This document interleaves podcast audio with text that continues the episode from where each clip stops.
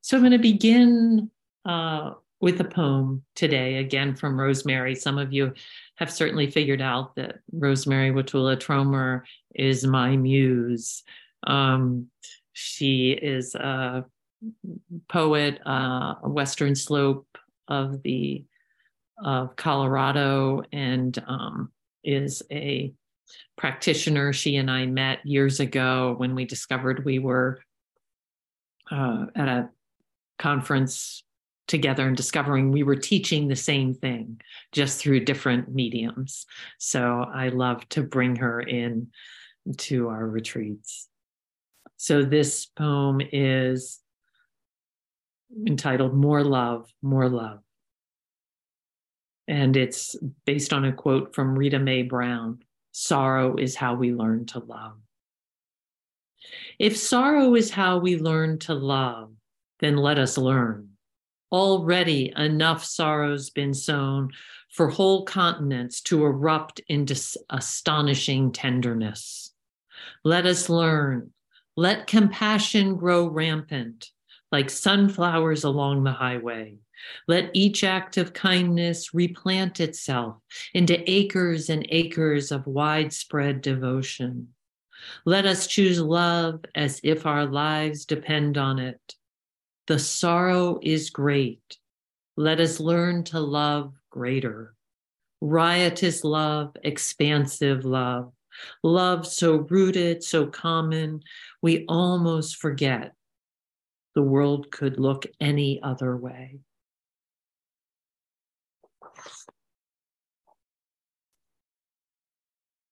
So, stepping into today, I want to say a little, just sort of summarize a couple things from yesterday in order to point to where I'm headed and how it's connected. Yesterday, we had this movement um, as we, as I shared and you investigated, the movement from gratitude into feeling and sensing the interdependence the interconnectedness of the world. And as part of that, also, we could feel the impermanence of it. The interconnectedness is based on impermanence.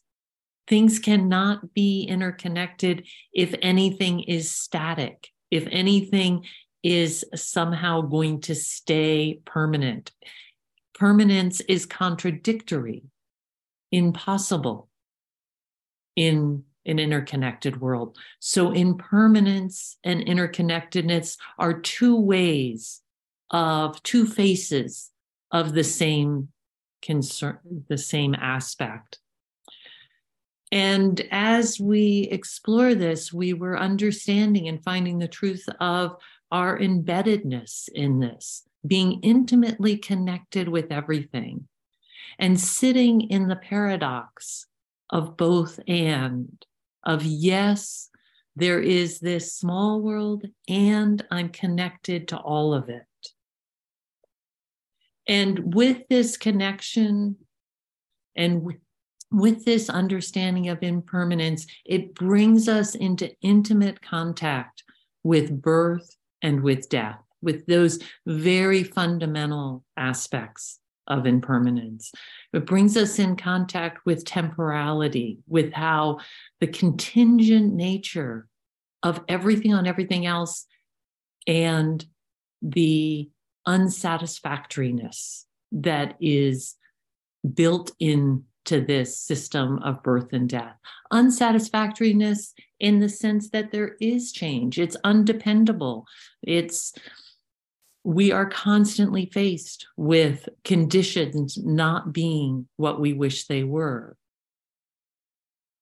Everything will die, born and everything will die. And it's conditional on so many different things that we cannot, we cannot fix it. We cannot alter it in any kind of fundamental way. We can exhibit our care but we cannot control it. And to believe that we control it is to add to our suffering in a very fundamental way that the Buddha was pointing us away from. So, to be in this infinitely contingent world to accept our participation, to care about it, to serve it, to be present in its incredible fullness, and simultaneously to recognize we can't fix and solve and control it. And this recognition to be completely in it and not be able to fix it and to be touched by it is the source, is the, is the, the fecund soil from which compassion grows. To understand and feel our connection without fixation.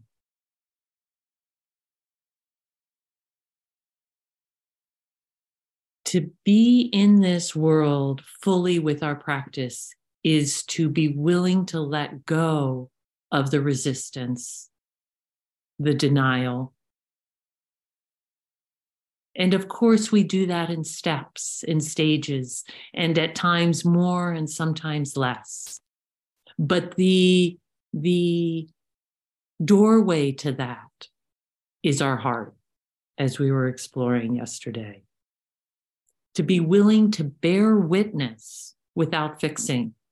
I keep saying that because it's so important. There's a wonderful book that Bernie Bernie Glassman wrote called it's I think the title of it is Bearing Witness. And he speaks about going to the places of the Holocaust and to being willing to stand in group with groups of people in that place bearing witness.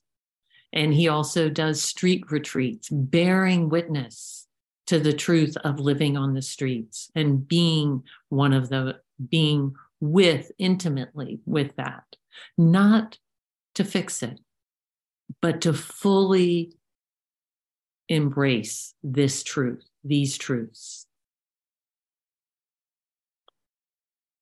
And in this, in order to do this, there has to be an element of equanimity. You can feel that as I talk, right? The equanimity, equanimity is born out of wisdom, is born out of understanding this contingent nature that I spoke about yesterday. It's born out of understanding that there are so many conditions coming into a given moment and this moment is as it is. This moment is exactly like this.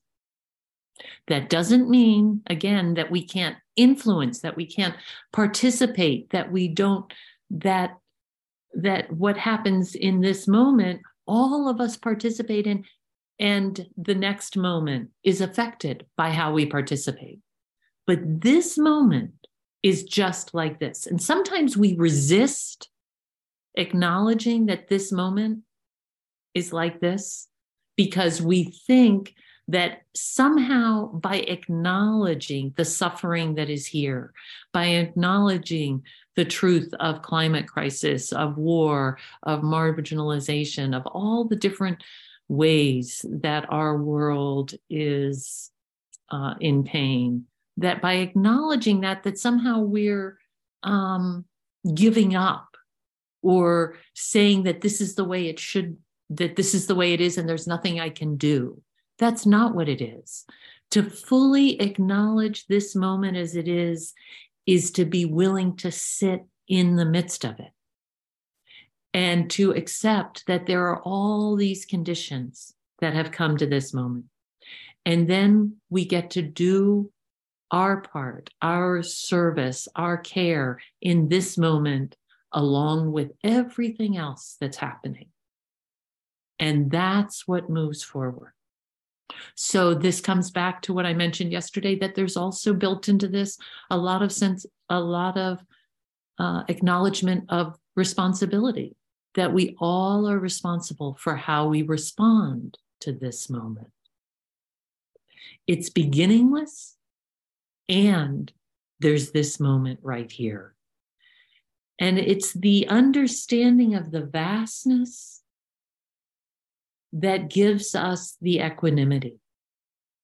Sometimes when I'm I do retreats where I go out in the wilderness by myself for periods of time. And one of the places I love to go is on the rivers that are in uh, this southwest area. I live in Moab, Utah. And one of the things that is so helpful for me is this I live in a place where there's a lot of the rivers are carved, the creeks are carved into these huge walls of red rock. And the red rock is sedimentary. And so each layer of the sedimentary rock is just millions, thousands, hundreds of thousands, millions of years. You see a whole wall, and it's this expanse of time is inconceivable. And that inconceivability of time, of distance, of conditions coming together, that I am floating down this river with this wall of time. And it gives me this vast view. And we have different ways, each of us, that we sometimes many people find looking out into the night sky is a way of touching the mystery of that vast view and the infinite conditions coming together. And it's important that we have that vast view, that we have access to the, the, hmm, the infiniteness of it. That gives us the ability, almost paradoxically, to sit in the midst of it.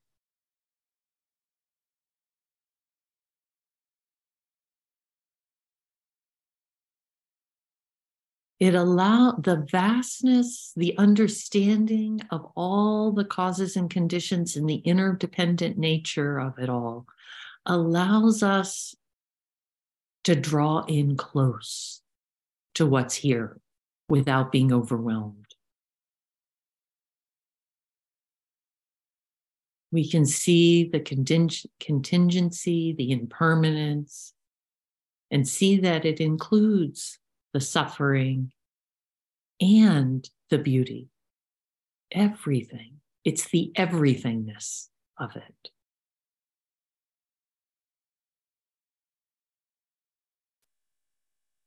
So, one of the pieces in this, you can hear it, is that our practice is to sit in the midst of it. And we were drawing closer to that yesterday. We were setting up the conditions of wisdom and understanding to allow us to come to sit in the midst of the difficulties, to sit in the midst of the suffering of our world, personal, familial, cultural, and vaster. The, the suffering of the earth. We can touch that without it's so important. You uh, you know i realize the number of times i've said it but without the we may have the urge the desire the wanting that there is less suffering. But to cling to that and think that we are going to do it, that we are going to solve, is just a source of suffering and actually causes us to move away, to resist, to not be willing to contact. To embrace the suffering, to stand in the midst of it. This is part of what the Buddha talked about when he talked about that first noble truth to turn towards it and to be willing and able to sit in the midst of it, to acknowledge it. And by acknowledging it, we can let go and seeing all the way what all the factors to understand the impermanence and the interdependence is to sit in the midst of it and not to cling to it, to let it go, to let it be as it is.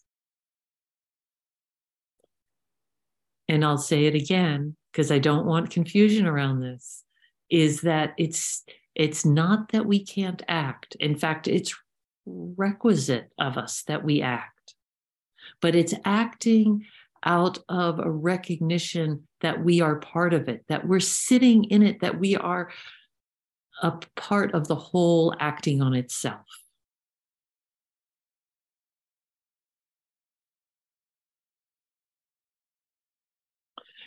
And this going into moving towards the suffering i like the there's a quote from uh, uh, Jung that i really appreciate. He says one does not become enlightened by imagining figures of light but by making the darkness conscious.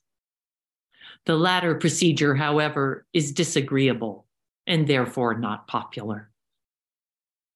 So this recognition, right? It's dis- it's disagreeable to be willing to let ourselves come into contact with the suffering. And it's the wisdom and equanimity and our practice that allows us, us to do it. So I want to guide us in a practice that some of you, I imagine, are familiar with. And if you're not, I'm going to explain it. And it's the practice of Tonglen. And something came up yesterday that I thought I'd comment on um, uh, about Theravada, early Buddhist, um, early Buddhism, the and I'm firmly rooted in the early Buddhist tradition. And I am a firm believer in that many Buddhist traditions have found very skillful means that there's a lot to be drawn from our broader Buddhist tradition that can support us in uh, meeting, and especially with meeting the conditions that we've been working with this weekend with the larger world, because there aren't the direct teachings of how do you address climate change. So we need all the skillful means we can. We can and so you have heard me already when I draw out the mention the bodhisattva ideal as a way of recognizing our connection or or now bringing in Tonglen, which is a Tibetan Buddhist practice that I'm drawing at times from the Mahayana and the Vajrayana. And it's all part of our Buddhist lineage and can be so supportive so I wanted to acknowledge that in case you wonder about some of the threads coming into our weekend. So I want to share this practice of Tonglen, which was um, a, a, very early practice in in my own uh, practice history. I had a one of the first people I really had ongoing contact with was a, a Tibetan practitioner who taught a little class on Tonglen, and it was a year long thing. And the commitment that we made to be in the class was to do Tonglen every day for the year for an hour. So this is a practice I have a very, um, a very intimate and uh, warm place in my heart for. And I found as a compassion practice that it is uh, really one of the most beautiful practices that we can do. And what we're doing in this practice is sort of feels kind of contradictory.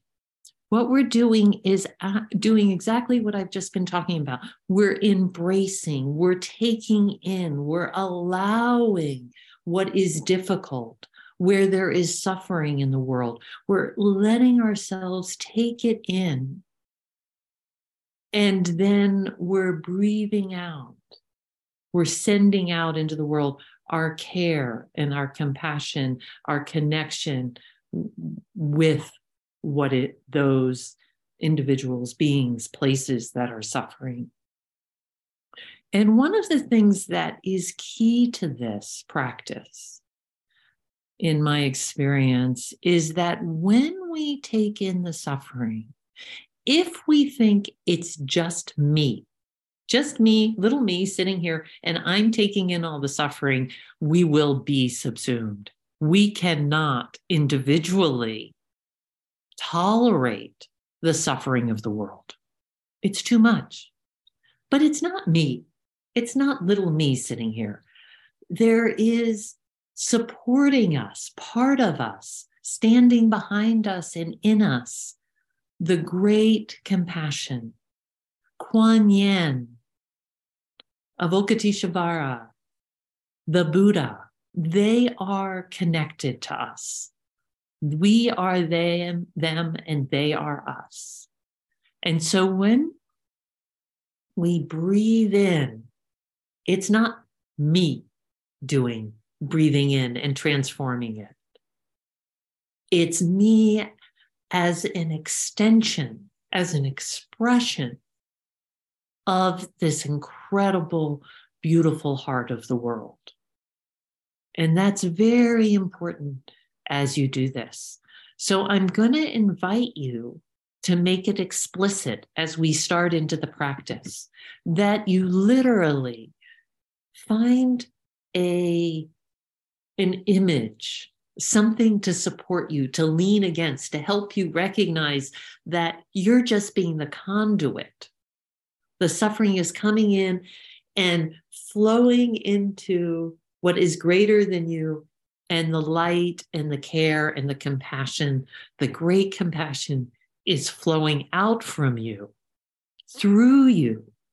But you didn't create it. You didn't make it. You're simply part an expression of the great compassion so we'll go ahead and begin to sit, and we'll start by uh, spending a few minutes letting yourself find some support. What supports you? So, finding your sitting posture. And if you can, really let yourself feel supported in that posture, either because you're leaning, excuse me, leaning against a chair or just the uprightness, feeling your back body as you're sitting. And as you come into your posture, beginning to let yourself relax the body and sensing a quality of support of being an extension, being part of. Taking a few breaths to relax the body.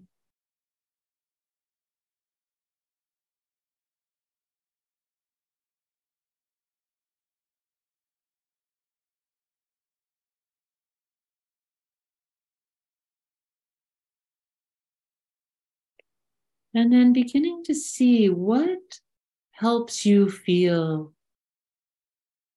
supported. Perhaps sitting in the lap of the Buddha.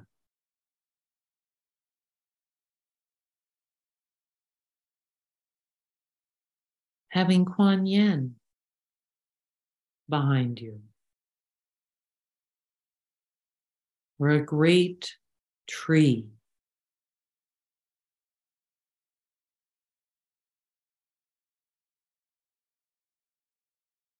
Or perhaps there's a person, the Dalai Lama, Thich Nhat Hanh, or somebody that really represents for you. Or maybe it's a compassionate grandmother. See who, what allows you to soften into your back body and to feel supported. Remembering there's, if nothing comes to mind, there's always the earth. You can let yourself rest in a beautiful place that you're connected to. And feel the benevolence of that place.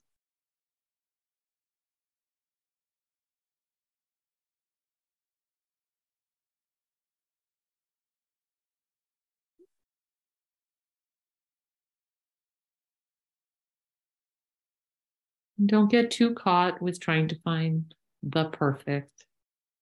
you can let there be a kind of trial period and just see how it goes.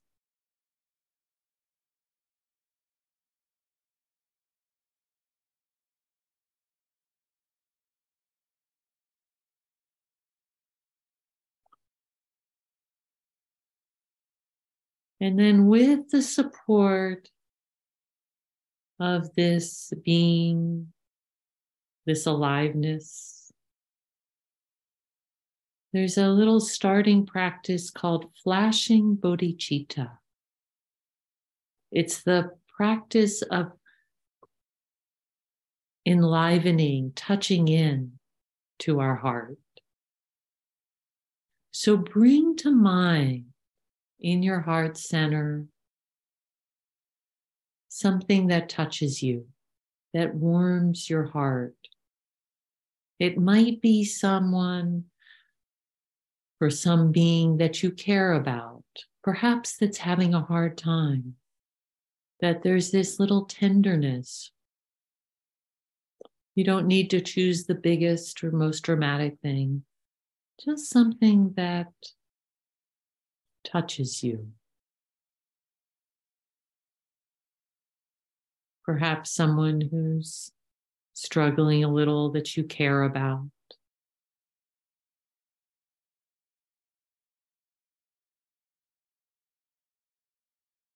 And let yourself feel this sense of care in your heart.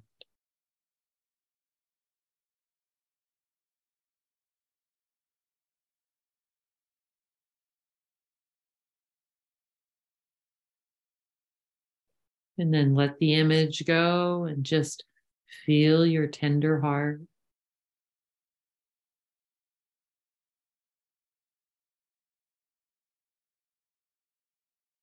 This is just a momentary flashing bodhicitta, flashing our good heart, remind, waking it up a little.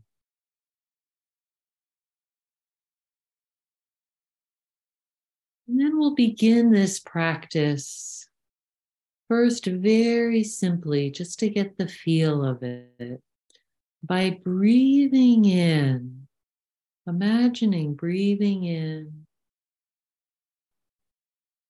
what is smoky, kind of slightly polluted air,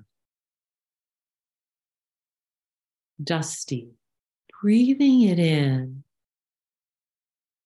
and letting it travel through you to this great benevolent being behind you, around you. And letting this smokiness transform into clarity, into ease and light, and sending it back out.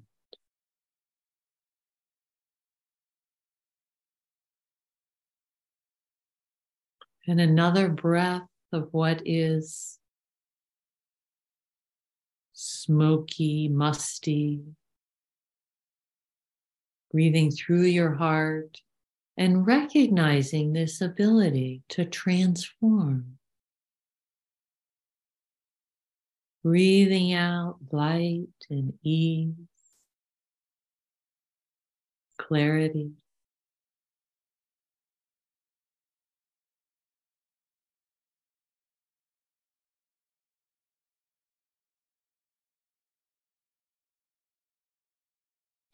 Letting the body stay very relaxed and soft.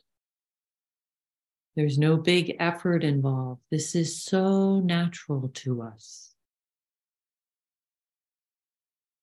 The heart you need for this is already here.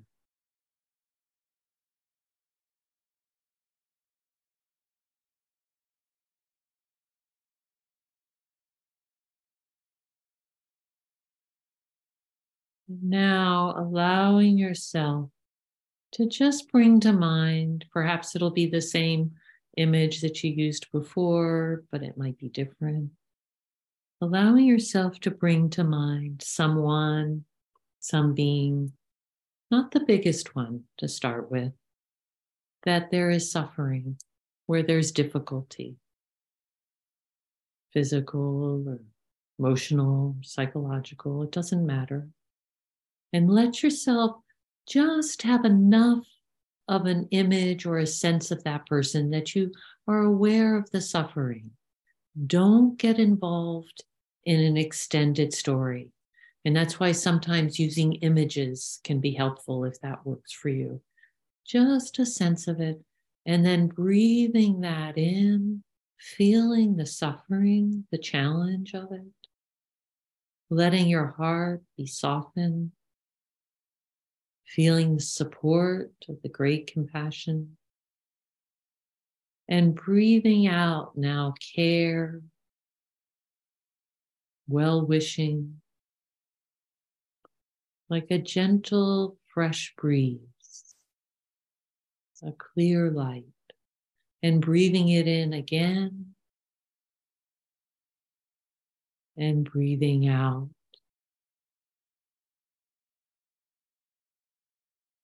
And as you do this, attend to your heart.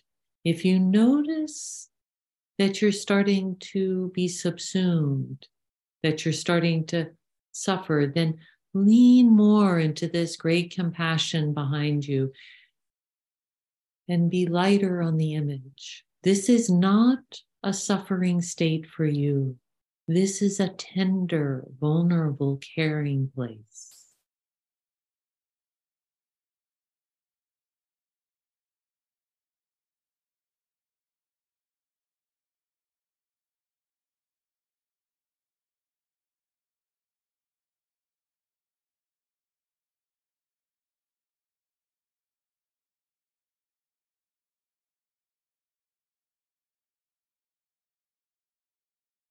Sometimes a few words might float out for a particular circumstance, and that's fine.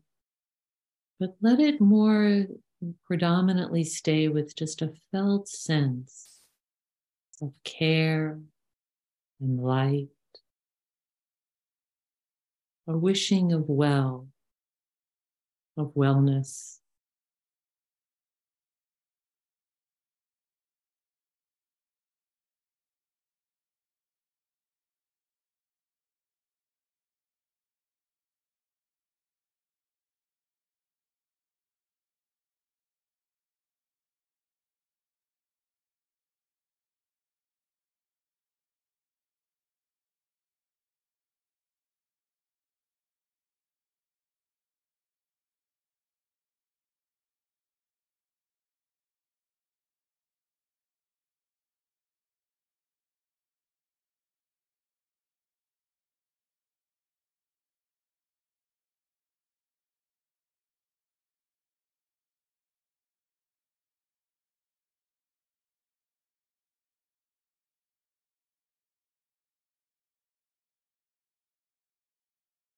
And you can take this slowly. But as you feel ready, there might naturally arise some other image. And you can let that arise and breathe in the difficulty, the suffering of that image, letting it flow through being held in the great compassion and flowing back out as care, warmth, light.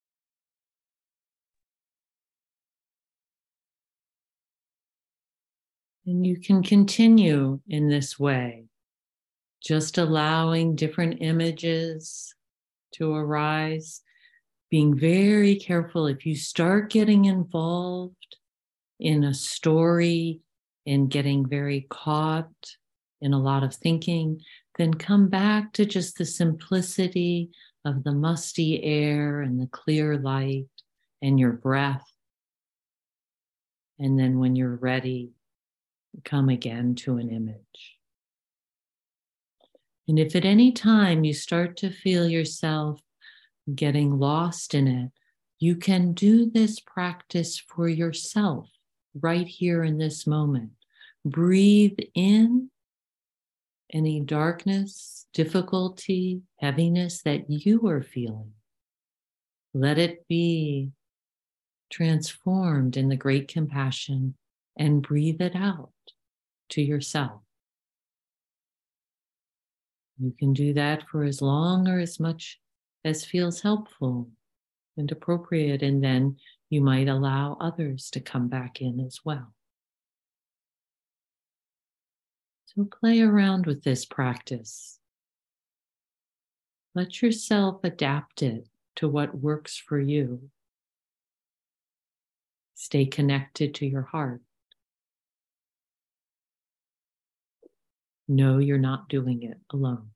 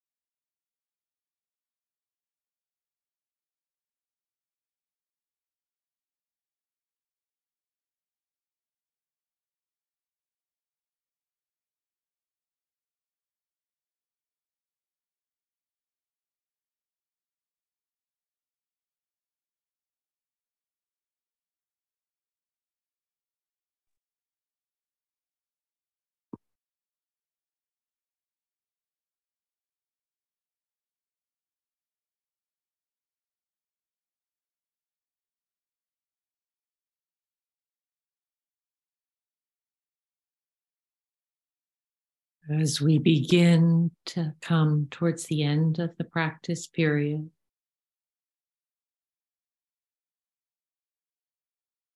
I encourage you to begin as you're ready to let the images go.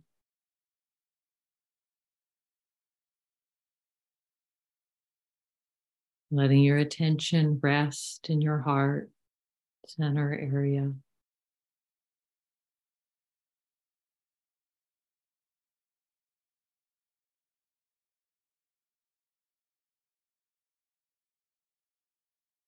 And transition to radiating out a more general care and warmth out into the world, letting it touch the space itself around you.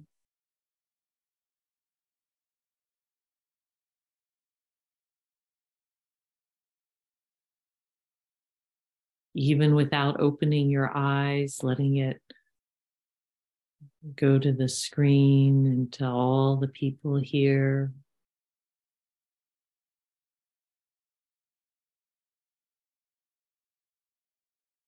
Simply sending warmth, care, checking that the body is relaxed,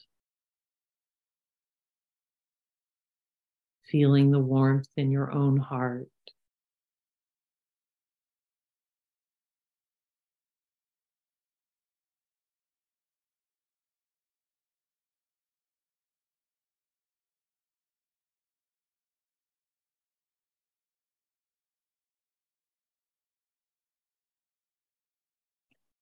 And then letting go of any and all effort at all, just simply resting, resting in breath, whatever's here.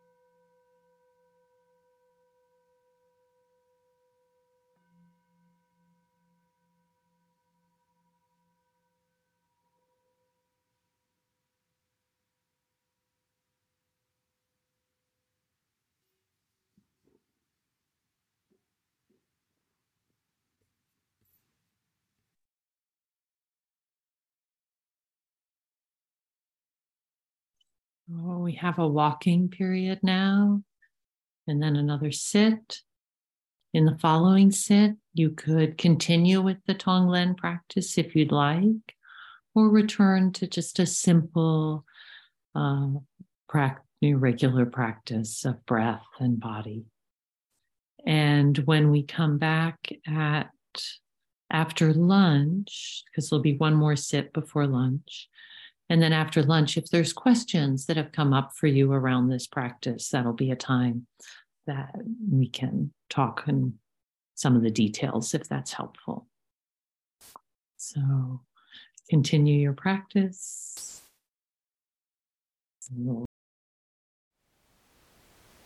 Thank you for listening. To learn how you can support the teachers and Dharma Seed, please visit dharma dharmaseed.org slash donate.